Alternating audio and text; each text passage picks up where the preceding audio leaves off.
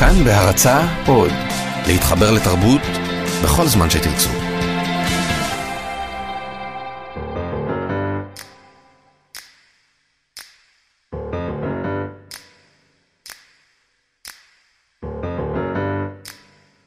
הקיץ, על החום היוקד שלו, הוא זמן מושלם לסיאסטה.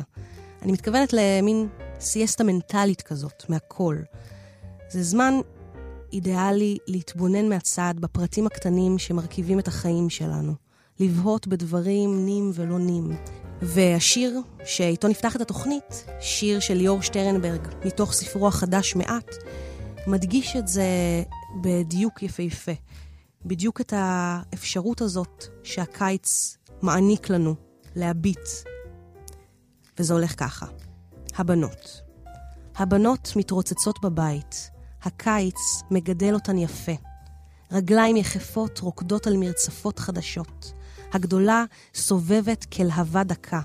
הקיץ משכים את אורה, מלהיט את שערה, מאבך את מזגה הנוח לרגוז, מרפה את ראשה על כתפי ומושך את מילות הסיפור עייפות מלשוני, מול ערב גולש כל כך לאיתו במורדות השכונה. אחותה בינתיים רוקעת בכוח, עקבים חזקים, דורשת מים בחוס ומנטפת מהם אל רצפת הסלון בפליאה. אלוהים, אני רץ אחריה עם נייר מטבח מקופל, ולמה בעצם? המים האלה עולם סובב על צירו, טעם הימים כולם.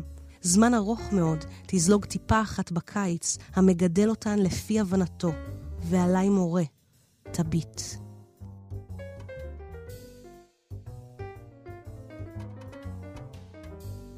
היוש, אה, אני נועם פרטום, ואתם מאזינים לטקסט מניה, תוכנית שבה כל פעם אני בוחרת שלל טקסטים משונים אה, מתוך סיפורים קצרים ורומנים ושירים ויומנים ומכתבים וכל מיני דברים פסיכולוגיים והיסטוריים ופילוסופיים, ובאמצעותם אני תוקפת שלל נושאים.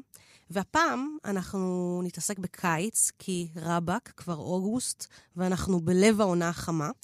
וכדי לפתוח את התוכנית הזאת, כמין מונולוג פתיחה, בחרתי לקרוא מתוך מאמר אה, שמאוד קרוב לליבי.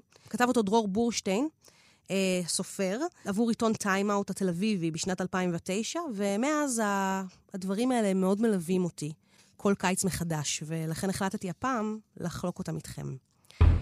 קיץ של דרור בורשטיין. לא צריך ללכת רחוק לספרות או לשירים כמו חום יולי-אוגוסט אז היה כבד מאוד, בשיר של שלמה ארצי, שבו הקיץ הוא זמן של מוות, זמן שבו אצטרובל אחד נושר, או ליולי ואוגוסט הם שני כלבי תקיפה גדולים, משפט הפתיחה של כלבי קיץ של בן ורד. מספיק להטות אוזן ברחוב בקיץ, בתל אביב, והמשפט, מעין המנון הקיץ של עירנו, יופיע ויישמע שוב ושוב. איזה חום, אני מת. או מתה. כן, הקיץ בתל אביב הוא לשון נקייה למשהו אחר. מוות. זה עניין די רציני. השאלה איך מתמודדים עם הקיץ בתל אביב היא שאלה פוליטית וקיומית. מבחינה פוליטית, שנאת הקיץ היא הד לאי נחת עקרונית יותר מהמקום הזה. מכאן מרכזיותו של נתב"ג בתרבות הישראלית. זהו צינור הניקוז אל מקום בו יהיה, אינשאללה, קר יותר. ההפך ממנהג כמה אירופאים צפוניים לנדוד דרומה כדי לתפוס קצת שמש. יש לתיירות הישראלית גוון כמעט זואולוגי, כמו ציפורים נודדות שהשמש היא אויבתן. אין אושר גדול יותר מאושרו של הישראלי שנודע לו כי בזמן ששהה בחו"ל עבר את הארץ גל חום כבד. כל הנסיעה מקבלת מיד הצדקה. ואין מפח נפש גדול יותר מזה של הישראלי שנוחת באירופה לחופשה של 38 מעלות בלי מזגן. יש קשר בין הסירוב של רובנו ללמוד ערבית ולשמוע מוזיקה ערבית, ובין האופן שאנו שונאים את הקיץ. הגזענות הישראלית החריפה ביותר היא כלפי מי שמדומיין כפולש הזר המעיק ביותר, הקיץ. האיבה הזו כלפי הזמן דומה לאיבה כלפי המקום. לשנוא את הקיץ ולראות בו זמן מת וממית, משמעו להעמיד פנים שאנו חיים במקום שאינו המקום הזה. המזגן הוא חומת ההפרדה מול האויב המרושע ביותר שלנו, ושלט המזגן הוא תאומו הרוחני של שלט הטלוויזיה. בשניהם אנו לוחצים על הכפתור ומדמיינים שאיננו כאן, שזה לא אקלים שלנו, שנוכל לעבור את החיים כולם בלי שנוכחותו של אויבינו, שכנינו, תטרידנו. אבל המשמעות הפוליטית של הקיץ היא סימפטום של משהו יותר רחב. אני חוזר למשפט התל אביבי הכה שכיח הזה. איזה חום, אני מת. כדאי לקחת את המילים האלה ברצינות. מורה הזן הסיני, המוכר ביפן בשם ג'ושו, אמר, אם תשאל מה מלמד ג'ושו, אמור רק כשקר קר, כשחם חם. משפט תמוה לכאורה. זה אינו תמוה אם מציבים כנגדו את איזה חום, אני מת, שנובע מהרצון שכשחם יהיה קר. הרצון הזה נובע מטעות בסיסית מאוד ביחס לזמן, מסירוב שקיים בכולנו לקבל את זמן ההווה המתחלף ולהשתוקק תמיד לזמן אחר, טוב יותר. לפעמים נדמה שחלקים נרחבים מאוד של התרבות הישראלית נובעים מהאתוס של איזה חום אני מת, מהרצון להפעיל מזגן, מזגן כבריחה פנימה, כהסתגרות, כאותה תחושת גולה בעירו של יעקב שבתאי, או לעלות על מטוס, לצרפת של בודלר למשל. כשישראל ברמה, סופר הקיץ הישראלי הגדול ביותר המוכר לי, כותב, תן לי לספר לך על ימים קרועים בין רגע לרגע, עם כל האור הפתוח וריחניות הקיץ והאבק הנימוח מיום ליום.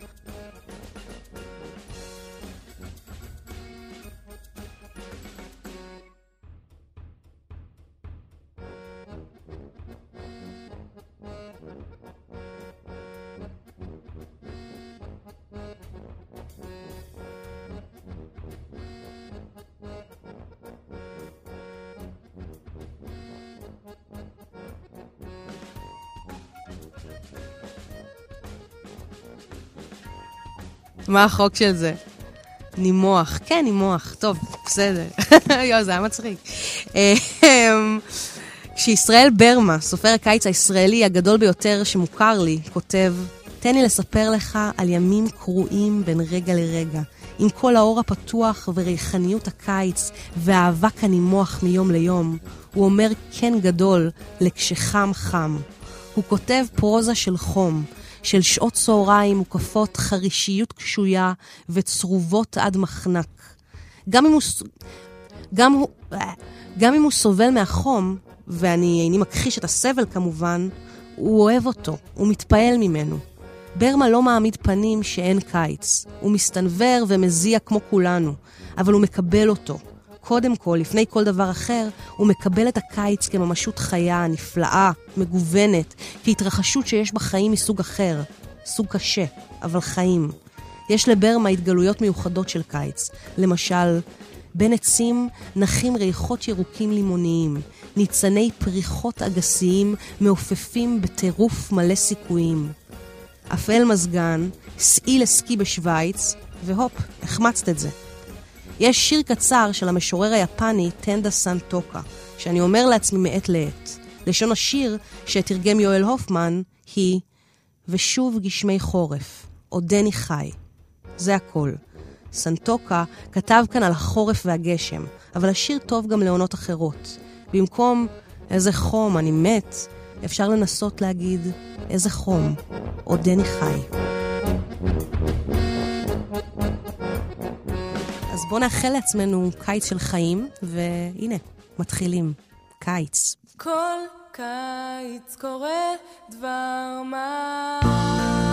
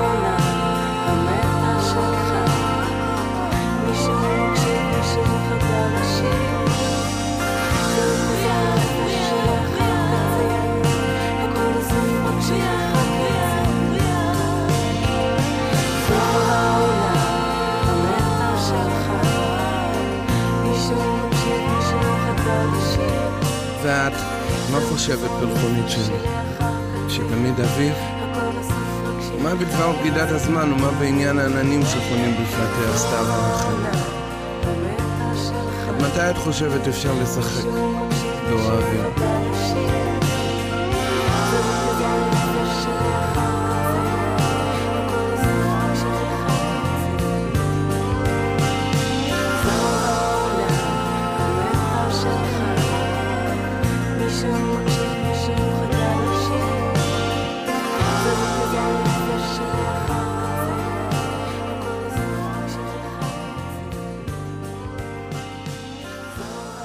עכשיו אני אקרא קטע מתוך ספר הקיץ של טובה ינסון, שזה הספר היחיד למבוגרים שלה שתורגם לעברית, והספר למבוגרים שהיא הכי אהבה מבין כל אלה למבוגרים שהיא כתבה.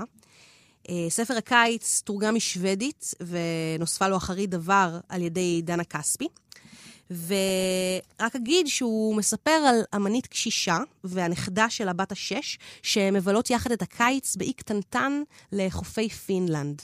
ושתיהן לומדות לאט-לאט להתאים את עצמן זו לזו, עם כל הפחדים והגחמות והכמיהה לעצמאות של כל אחת מהן, ומתעוררת ביניהן אהבה עזה. אני אקרא מתוך פרק בספר שנקרא היום המסוכן. ביום חם מאוד, בסביבות השעה 12, החלו פרפרי האש לפזז מעל הארון הגבוה ביותר באי. האש, שאין לבלבל בינו ובין היתוש, מפזז בעננים אנכיים ותמיד במקצב. מיליונים ומיליארדים של פרפרים מיקרוסקופיים מתרוממים וצוללים בדיוק מושלם ומזמרים בקולות סופרן. ריקוד הכלולות, אמרה סבתא, וניסתה להביט למעלה בלי לאבד את שיווי המשקל. סבתא שלי נהגה לומר שאם האש רוקד בזמן ירח מלא, יש להיות זהירים. מה זאת אומרת? שאלה סופיה. זה יום הזיווג הגדול, שבו שום דבר אינו ודאי. יש להקפיד מאוד לא להתגרות בגורל. לא לשפוך מלח ולא לשבור מראות. ואם הסנוניות נוטשות את הבית, מוטב לעזוב למקום אחר עד רדת השמש. מאוד מייגע כל הסיפור הזה. איך סבתא שלך הייתה מסוגלת להמציא כאלה שטויות? שאלה סופיה בתדהמה. סבתא האמינה באמונות טפלות. ומה זה אמונות טפלות?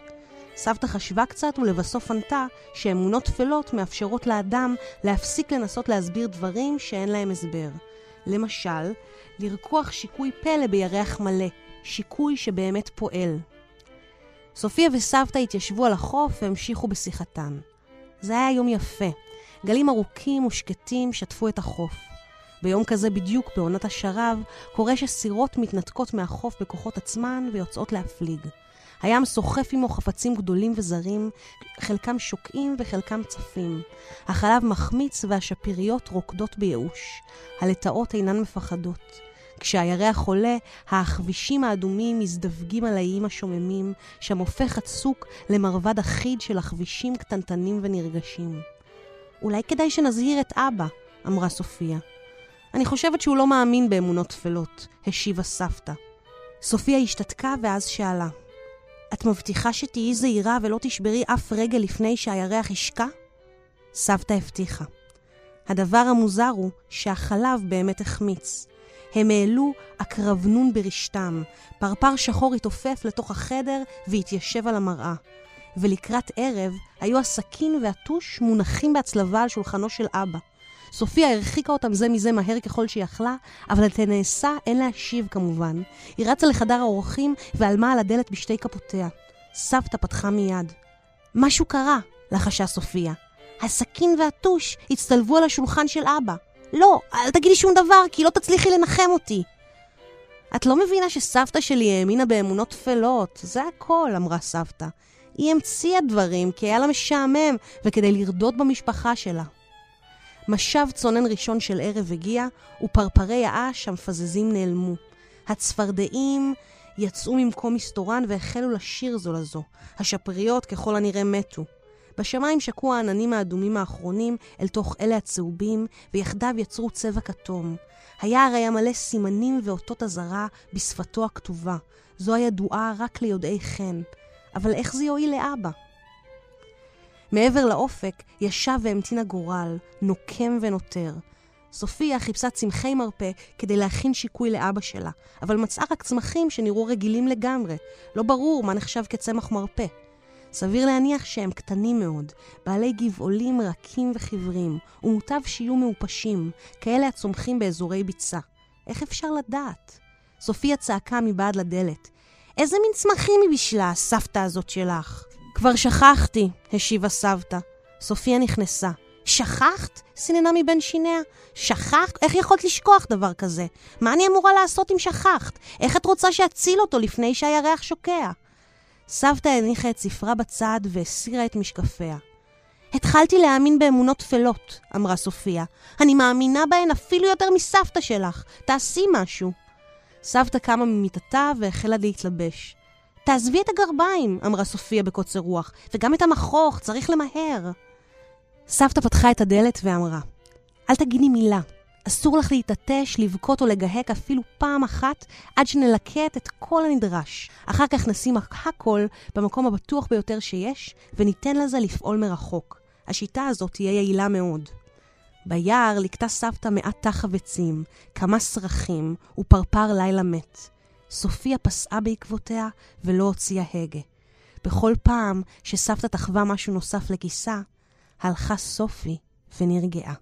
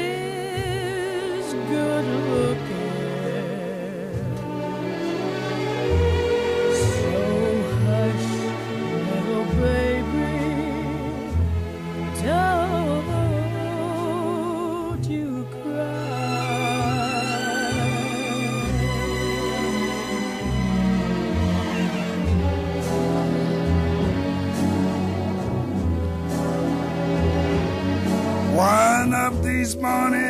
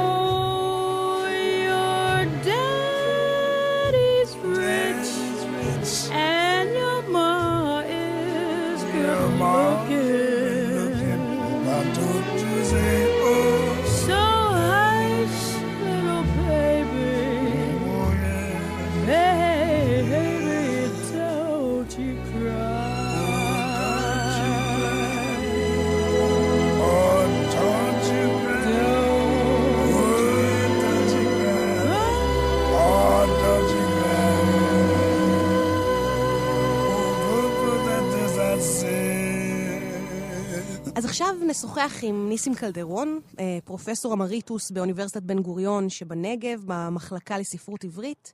אה, היה בין עורכי כתב העת המיתי והמכונן תרבותית סימן קריאה, ועומד מאחורי סדרת מפגשים מצליחה בין שירה למוזיקה במועדון לבונטין 7 בתל אביב. היי ניסים. שלום, שלום. שלום, שלום. טוב לשמוע את קולך. אמ, אז בעצם אנחנו עוסקים בקיץ בתוכנית הזאת, והזיקה הזאת שבין שירה למוזיקה ופזמונאות מעסיקה אותך, ולא בכדי הוצאת ב-2016 את הביוגרפיה של מאיר אריאל, רול אחד, כן. בשיתוף עודד זהבי, נכון? הזמנו אותך באמת לתוכנית, מאחר שבקיץ עסקינן, אה, לדבר על אחד משירי הקיץ המענגים והיפים ביותר אה, שנכתבו במחוזותינו, אני חושבת, זרעי קיץ אה, של מאיר כן, אריאל. כן, גם אני מסכים שהוא מהיפים והמענגים ביותר. ללא ספק. אז, אז אולי באמת נפתח בכך שתקרא לנו את השיר, או שני בתים בשמחה. מתוך השיר. נהדר. בשמחה. זרעי קיץ נישאים ברוח, מאירים זיכרונות, מעוררים ארגונות. זרעי קיץ באים בנחיריים ורומזים איזה קיץ הולך להיות. היית רוצה להיות גל נשבר אל חוף ההומה, רוחצים רוחצות? עושה אותי מלך משוח במלח, מוכתר בזרים, זרים של עצות. אולי באמת אה, ספר לנו קצת על השיר הזה, תסביר לנו אותו במילים שלך, איך אתה מבין אותו, מפרש אותו. אני אגיד לך, אולי הכי יפה שאני אביא את ההסבר של מאיר אריאל. כמה שנים אחרי שהוא כתב את השיר הזה, השיר יצא ב-93, כאשר הוא חזר לעבוד יחד עם שלום חנוך, אחרי שהוא עבד איתו על התקליט הראשון שלו, ב-79. כן. אחרי הרבה שנים הם חזרו לעבוד ביחד, ושלום חנוך הפיק לו את האלבום זרעי קיץ, ובמהלך העבודה הוא הביא את השיר, ותוך כדי עבודה שהייתה מאוד הדדית, אה, הוא מאוד אה, שינה, הטקסט הזה עבר הרבה גלגולים. וואו. אה, והיה לו איזה גלגול שהיה בו איזה מימד מאיים של אה, אזכור של מלחמה, אה, וזה ירד, ובסופו של דבר זה אחד הטקסטים המעטים שעל הלחן שלו הם חתומים ביחד. מרוב שהם עבדו עליו ביחד, אז הם עיצבו את הלחן ביחד. כן, זה הפך לאיזה סינרגיה. אבל שלום חנוך אמר לי אה, שהוא בעיקר תרם את הפזמון החוזר. והכל ברוח, ברוח השיר. וזה, קודם כל זה ביטוי לשיתוף פעולה הנפלא שהיה בין שני האנשים האלה, שהיו, צמחו ביחד במשמרות, כן. וההבנה העמוקה שהייתה ביניהם בכלל אפשרה את הופעתו של מאיר אריאל, מכיוון שבלי שלום חנוך לא היה יוצא האלבום הראשון שלו, הוא הפיק לו. כן. וכאן הם חזרו לעבוד ביחד. אה, ההסבר הכי יפה הוא שכמה שנים אחרי כן כתב מאיר אריאל אה, את ההסבר הזה. אה, פתח המציץ המוצץ חלון, באותה תקופה אה, היה מדובר על יל- על ילדים שהם עדיין מוצצים, והוא היה מציץ מוצץ, שאף רוח ואמר, זה מריח לי כמו סוף קיץ 1946. הייתי אז בגן, הלכנו עם הגננת לראות את הגדולים בעבודת הדי של הבוטנים, ועל המכונה הענקית והרועשת עמדו נחמן כרמי, יצחק חוטאורסקי, בורקה מלר, מוישקה בקשיצקי, וצעקו אחד לשני מילים גדולות, משפטים אדירים. תניע את המכונה, הקרדן תפוס. אחר כך חזרנו לח... לחצר הגן, ומיד כל אחד היה מישהו. אני בורקה, אתה מושקה, אני יצחק חוטורסקי. היי מושקה, תביא את הקרדן. אני לא יכול, נחמן, הוא נותן בקפייר. ואז התנער הפואט וישב וכתב זרעי קיץ. וואו. זאת אומרת, מה בעצם... שיפה בהסבר הזה, שאין כמעט שום קשר בין החוויה שהולידה את השיר לבין השיר. ממש לא. מעבר כן. אולי ל... לאסוציאציה המתרפקת הזאת על משהו ש... על איזו חוויה, שאתה... חוויה, בדיוק. אה, 46, מאיר אריאל בן ארבע, אה, תארי לך, לוקחים את הילדים אה, לשדה, והם רואים עבודה בשדה, והם נורא מתרשמים, והם מחכים בדיוק. אחר כך כשהם חוזרים לגן את העובדים בשדה, והחוויה הזאת הולידה בו אחר כך את הערגה הזאת לקיץ. גם מה שחשוב לי אולי להגיד, שאנשים חושבים שמילים גדולות היו ציונות וסוציאליזם ודברים כאלה, בשביל ילדים, את יודעת, קרדן, שזה כלי עבודה. כן. אה, תניע את המכונה, הוא נותן בקפייר. זה כן. המילים הגדולות. עבור ילדים זה מילים מאוד אה, עסיסיות ומשונות ומפתיעות, אני חושבת. בוודאי, קרדן. בוודאי, וקשורות לעבודה. כן, מילים של גדולים. בקיבוץ. זה מילים של גדולים, וזה דרמה גדולה, ומסיעים, ועובדים קשה. ואז אה, זה מעורר את התחושות של הילד, ואת יצר החיקוי הזה. ודאי, ואת יצר החיקוי, את צודקת. ואת יודעת, הדבר הזה של רגישות ותחושות עובר גלגולי גלגולים. יודעת, פרויד אמר לנו שמיניות לא נולדת עם הבגרות. וכי אחר כך אה, מאיר אריאל היה נוהג לוגר- לומר, מה זה ארגונות? הוא אומר, זה תשוקות עם שפיצים כאלה. תשוקה שיש לה שפיץ. מאיפה נולדות תשוקות עם שפיצים כאלה אצל אדם מבוגר? מהילד בן הארבע, שחווה איזו תשוקה כזאת של עבודה. כן, אז זה דבר מעניין שהוא אמר. דבר שני שכדאי להגיד על השיר הזה, זה, את יודעת שאהוד בנאי כתב על מי אריאל, את הביטוי הנפלא הזה, שהוא כתב בלוז כנעני. כן. אה, כל הדור הזה היה חווה איזו חוויה כמעט כנענית. למה אני אומר את זה? מכיוון שאותו מלך משוח במלח, אתה אמרת שזה משחק מילים מאוד יפה, אה, מחודר בקוצים, בזרים של אצות, מזכיר לנו איזה אל פגני, איזה אל ים כזה, אל של אצות.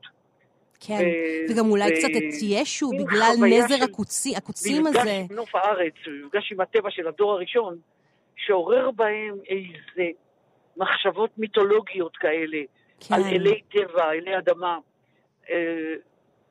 אריאל, שלא כמו רטוש, לא היה בכלל כנעני, בכלל, בכלל. הוא היה קשור מאוד ליהדות, בקיבוץ שלו היה הרבה מאוד יידיש, כן, והיה הרבה מאוד אה, קרבה ליהדות, אבל זה היה חווייתי יותר מאשר אידיאולוגי. החוויה הזאת של המפגש עם הנוף ושל היופי של הטבע, יש בה איזה זיק של כנענות פגנית. כן. באמת איזה משהו בראשיתי כזה שנורא מחובר לאדמה. נכון, ו- אין ספק, אין ספק. זה מאוד מחובר לאדמה. בוקר אחד פתחתי חלון ותכף הריח לי דק מן הדק. כן. כמה שזה באמת יפה. שזה מתגנב ומשתלט עליך. ודאי, ודאי, ודאי. את יודעת, זה מתחבר לי לעוד דבר. אמרה לי אחותו, שהיה במאיר אריאל את הדבר הזה, שהוא יכול היה להגיד לה, תשמעי, אני מריח משהו ברחוק. ואחרי זמן היה נודע לה שיש איזו פריחה של עצי פרי במרחק ארבעה-חמישה קילומטר. והוא קלט את זה. משהו- הוא ח... הוא... משהו הגיע אל החושים שלו, כן, כן. כן. זאת אומרת, היו לו חושים מאוד מחודדים. ודאי, ודאי. ובאופן. הזה, הסינסטזי המוזר הזה, גם התחברה לו החוויה של העבודה ההיא שהוא חווה בתור ילד, ואחר כך חיכה אותה בגן עם חברים לקיץ, והוא, והוא מנבא אותו בשיר הזה, שבאמת אין, אין שיר בו קיץ יותר... אה, תראי גם את ה- החיבור הכל כך מעניין הזה בין אה, בית אחר. איך מוצא חן בעיניך להיות פרח עושה לו כדור לבנוון? רוח כן. קלה בוא תבוא לעת ערב, תבזר את ראשך, על העלה יען. כאילו, יש את הפרחים האלה שהם, הרוח מעיפה את הכדורים האלה שהם. הסבאים של הסביונים בעצם. בדיוק, שכולנו אהבנו בתור ילדים, ופתאום זה מתחבר לו לרוח שמעיפה את שיער ראשו. כן, את ההזדהות הזאת שלו עם הסבא הזה שעף באוויר. כן, ו- ושמתבגר עם עונות השנה שחולפות. כן, עכשיו, צריך לחזור ולהדגיש שבלי הלחן המאוד יפה הזה, שמושך את זרעי קיץ ארוך, כן, בלי החום הזה, שמביאים איתו, את יודעת, שני אנשים מחוויותיהם בקיבוץ, אחרי שהם כבר שנים לא שם, במרחק של 50 שנה, נטבע בהם משהו מוזיקלי, שנותן לשיר איזה חום כן. ואיזה רציפות כזאת. אה, גם זה לא היה נהיה רק מהמילים, זה נהיה מהמילים נכון. בהתחברות הזאת אל המוזיקה. בחיבור הקוסמי עם המוזיקה. טוב, נראה לי בוודאי. שזה רגע נפלא לסיים בו ולאחל שיהיה לנו קיץ אה, מאיר אריאלי לעילה. בהחלט. ותודה בהחלט. מאוד, ניסים. קיץ מלא איתך. ארגונות, קיץ מלא ארגונות, תשוקות עם שפיצים. נכון. תודה. ניסים. ביי ביי. להיט. זרעי קיץ נישאים ברוח, מאירים זיכרונות, מעוררים ארגונות.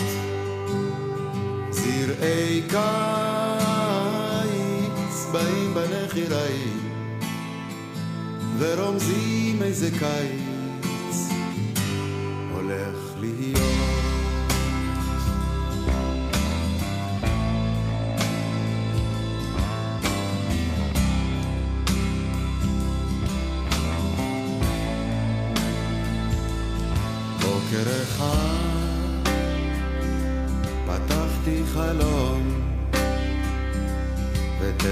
ותכף הריח לי דק מן הדק.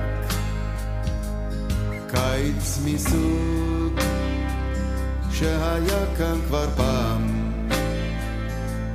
אמרתי בקיץ קיץ חזק איך מוצא חן בעיניך להיות פרח עושה לו כדור לבנבן. רוח קלה בוא תבוא לטרף תפזר את ראשך. הלאה הלאה אי-אן. היית רוצה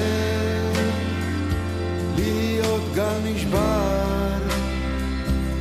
אל חוף ההומר רוחצים רוחצות עושה אותי מלך משוח במלח מוכתר בזרים זרים של עצות תרצה תהיה סיגריה גנובה בפי נערים בתשוקה ראשונה או אז תימצץ תשאף אלי אפר יאמרו זה היבוב היבוב העונה זרעי קיץ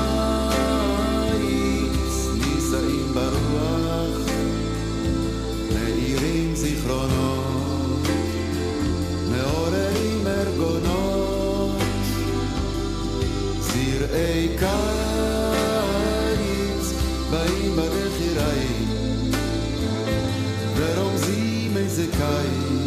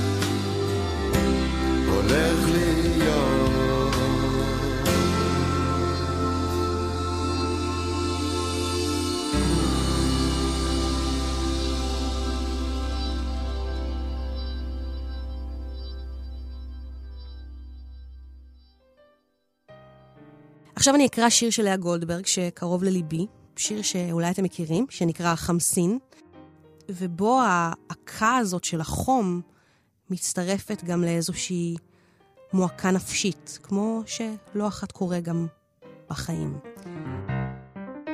חמסין. בחדרי מוגפים כל התריסים, חום וחושך כרתו פה ברית, כסדר של פסח בבית הנוסים, ארוחה פת השחרית. את פורסת לי לחם, איכלי, איכלי, מצטמקת ידך יפה. את מבוקר עד ערב תעבדי בשבילי, כדי לשכוח שאת עייפה.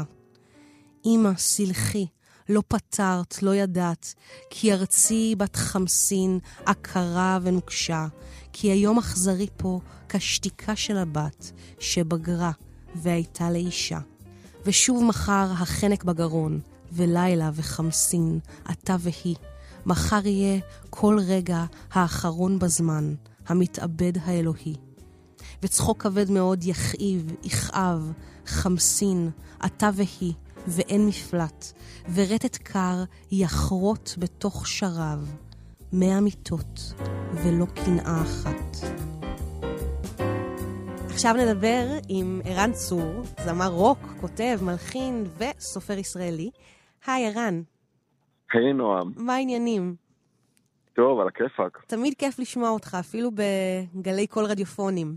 כיף גם לדבר איתך. כן. אז זאת בעצם תוכנית שמתעסקת בקיץ, והזמנו אותך לפה כדי לדבר בעיניי על שיר הקיץ הישראלי, לליבי הוא הכי קרוב, זה בטוח, אה, פתאום נהיה קיץ. כן. ואולי נתחיל בכך ש... שתקרא או תדקלם לנו אותו. פתאום נהיה קיץ, אני לבד מתוך הצמיחה. פתאום נהיה קיץ, אני מזיע מתוך הצמיחה. רואה אותך, את התינוק שלנו, פרי אהבה. חולצת שד, והוא יונק, יונק, האור החזק דולק, כואב לך. פתאום לי הקיץ, אני לבד מתחת צמיחה, מזיע מתחת צמיחה. אני מוצף גלי חום אלייך, את יכולה להיות האימא של הבן שלי.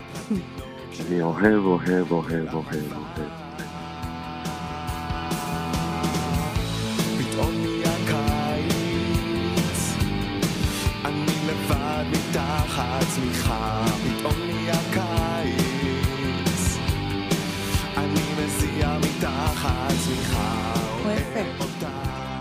נראה לי שאולי אתה צריך לעשות ערב כזה, שבו אתה רק מדקלם את שיריך. מדקלם עם הבאס. אולי, אני חייבת לפתוח בווידוי, שבתור נערה היינו קבוצת חברים גדולה, שרים בקיץ את השיר הזה בקולות, בלופים אינסופיים. אחד היה שר אני אוהב, אוהב, אוהב, אוהב, אוהב, שזה הרגיל, ואחד שהיה שר, אני אוהב, אוהב, אוהב, ואחד היה שר, אני אוהב, אוהב, אוהב, אוהב, אוהב, וככה היינו שרים את זה לאינסוף. אמ, אז, אז באמת אולי נשאל אותך... חבל שלא שמעתי את זה. נכון, חבל, חבל שאין את זה, אין את זה מוקלט ומתועד.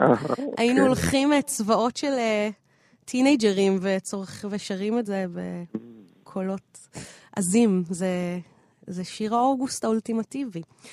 אמ, אז, אז באמת אולי אני, אני אשאל, באיזה קיץ כתבת את השיר הזה? זאת אומרת, מה, מה הסיפור של הקיץ הזה? קודם כל, אה, את מכירה בטח את השורה הזאת אה, של יונה בולך, שהיא אומרת אה, שאביב מוקדם, אביב מוקדם שבא פתאום. נכון, אביב, ואביב מוקדם. לא, אני חושבת על גולדברג ואביב מוקדם בשנה. לא, אבל זה לא זה. מה, מאיזה שיר? מעניין למה אתה מתכוון. זה שיר מת בארץ. מת בארץ. טוב, שגם אותו הלחנת, וזה עוד קאלט מילדותי. כן, המת. כן. המת המתוק היה בגני. אני מתכוון להגיד, למה אני הולך לרפרנס הזה, כי אם את מכירה שם בעצם את היום הראשון, שאנחנו כישראלים חווים שבעצם עדיין חורף, או שלהי החורף. כן. ובא בעצם השרב הראשון הממשי שהוא... אה, הנה מצאנו, אביב ים תיכוני מוקדם ועומד. זו נכון, השורה. בדיוק, נכון. בדיוק. זה, זה היה יום כזה בעצם, זה היום הזה של השרב הראשון. שאתה רואה את הקיץ הולך ובא, ממשמש ובא, ואני בן אדם של חורף דווקא. ברור, גם זה... אני. לגמרי. כן, אז, אז עלינו זה קצת מאיים, הצהוב הזה. מאוד. הלבן שהולך לבוא, ואכן ככה מגיע ומשתלט. אז השיר הזה הוא בעצם טרום קיץ בהרגשה שלו, שלי פתאום נהיה קיץ בעצם. פתאום נהיה, ביום שאתה לא ציפית, פתאום זה נוחת עליך. כן, כן מכה בך נהיה. ממש. זה, זה, כן. כן, הפתאומיות הזאת היא באמת נורא נכון. חזקה בשיר.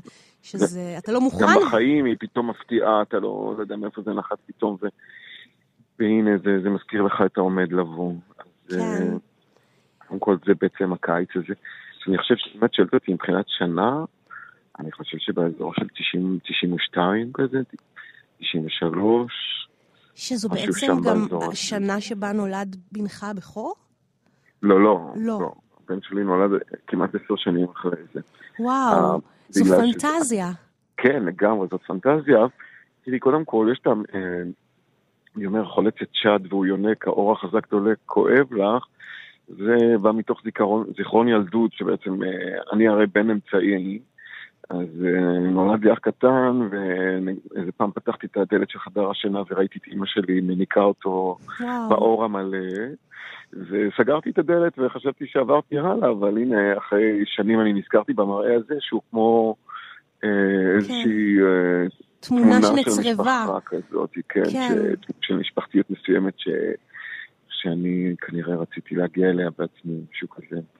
השיר הזה, אני רואה אותו גם, בעצם השיר הראשון שמדבר על הצורך והרצון באבהות, להיות אבא, כן, ו, אז ככה אני רואה את זה מטרים את הדבר הזה. כן, שפתאום זה עולה מהאוב, הזיכרון הזה של קיץ עם... עם אימא שלך, המניקה והכאב, נכון. וזה איזה הדהוד של כמיהות עתידיות כן. שיבואו. וזה גם באמת מעניין, אני חושבת, חשבתי על זה רק עכשיו שדיברת, ודיברת על, ה, על הקיץ הזה, שכאילו הוא תמיד תופס אותנו לא מוכנים ונופל עלינו, שאולי זה גם קצת מתחבר לחוויה של ההורות, חוויה שלא משנה כמה אתה תתכונן אליה, אתה לא תהיה מוכן אף פעם, היא, היא תמיד תנחת.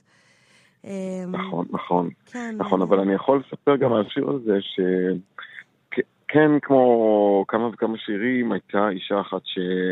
בחורה אחת שהניעה את זה, זאת אומרת שהניעה את הצורך הזה בי, אבל היחסים שלנו היו אה, לא לגמרי מאוזנים וברורים, ואני רציתי אותה יותר, Hmm. והיא... אה, זה תמיד שמעה ככה עם אלה. שמניעות אותנו.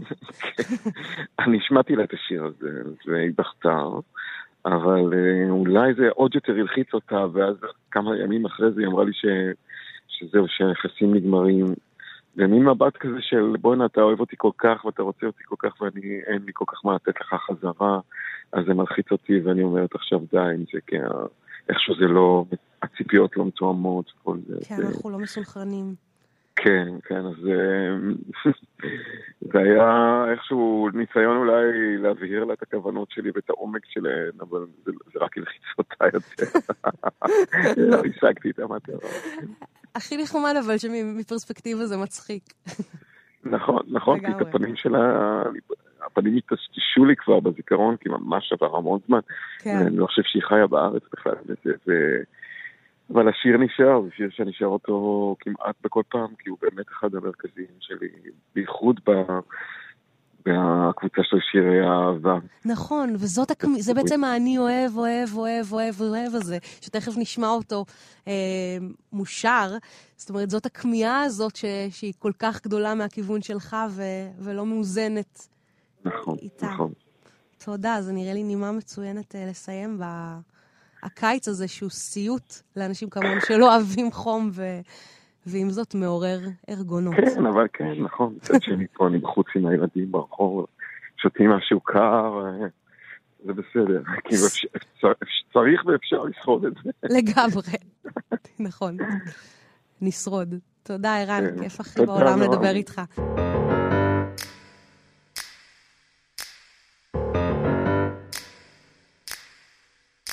לא הזכרנו עוד אה, אספקט מאוד מאוד מובהק של הקיץ. הקיץ כטריטוריה, אתר, מרחב של תשוקה ויצרים ואנרגיות ומהפכות וסקס. אה, ואני חושבת שכל זה בא לכדי מימוש בצורה הכי מובהקת וזוהרת אה, בחברה הישראלית של השנים האחרונות, במחאה החברתית שהייתה פה ב-2011, שהייתה באמת איזו התפרצות של אנרגיות חברתיות אה, ש- שהתערבבו עם גם הרבה כמיהות מיניות וכמיהות לשינוי ולתיקון עולם, והכל ביחד.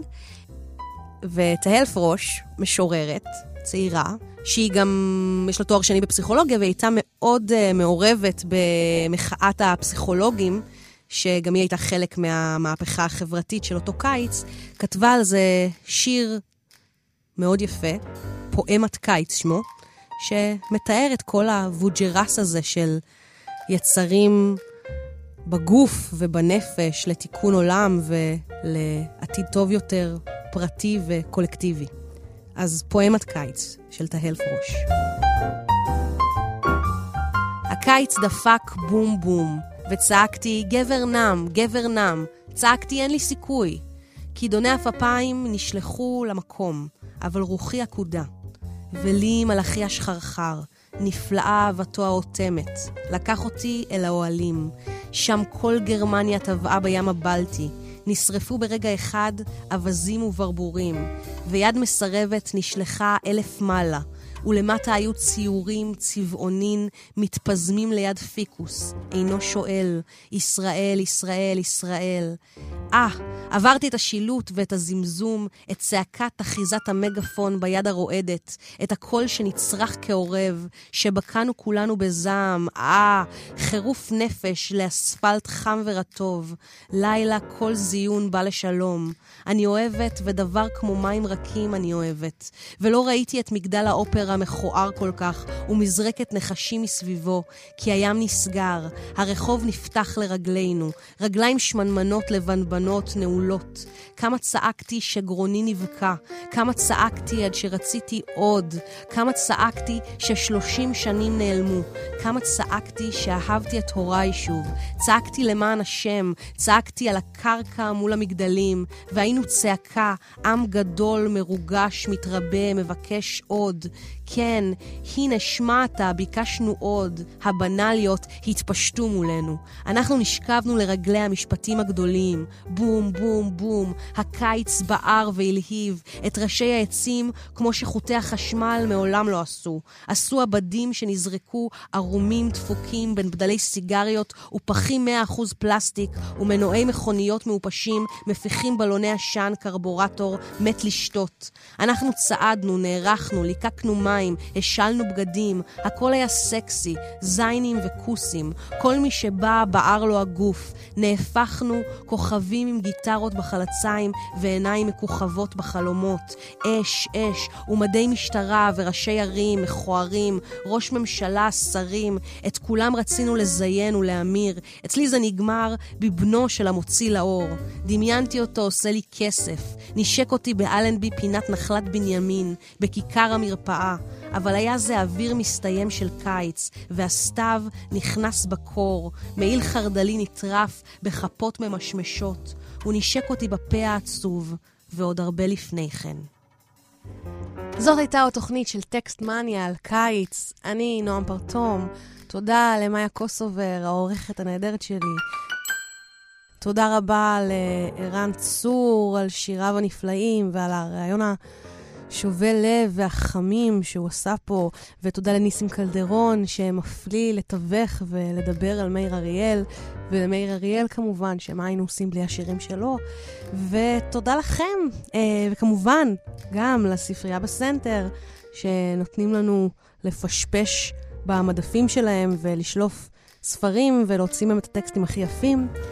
אה, זהו, שיהיה לכם קיץ צונן וממוזג ככל הניתן, וכשלא, תזכרו, כשחם חם, כשקר קר, ועכשיו חם, מה אפשר לעשות חוץ מ-to embrace it?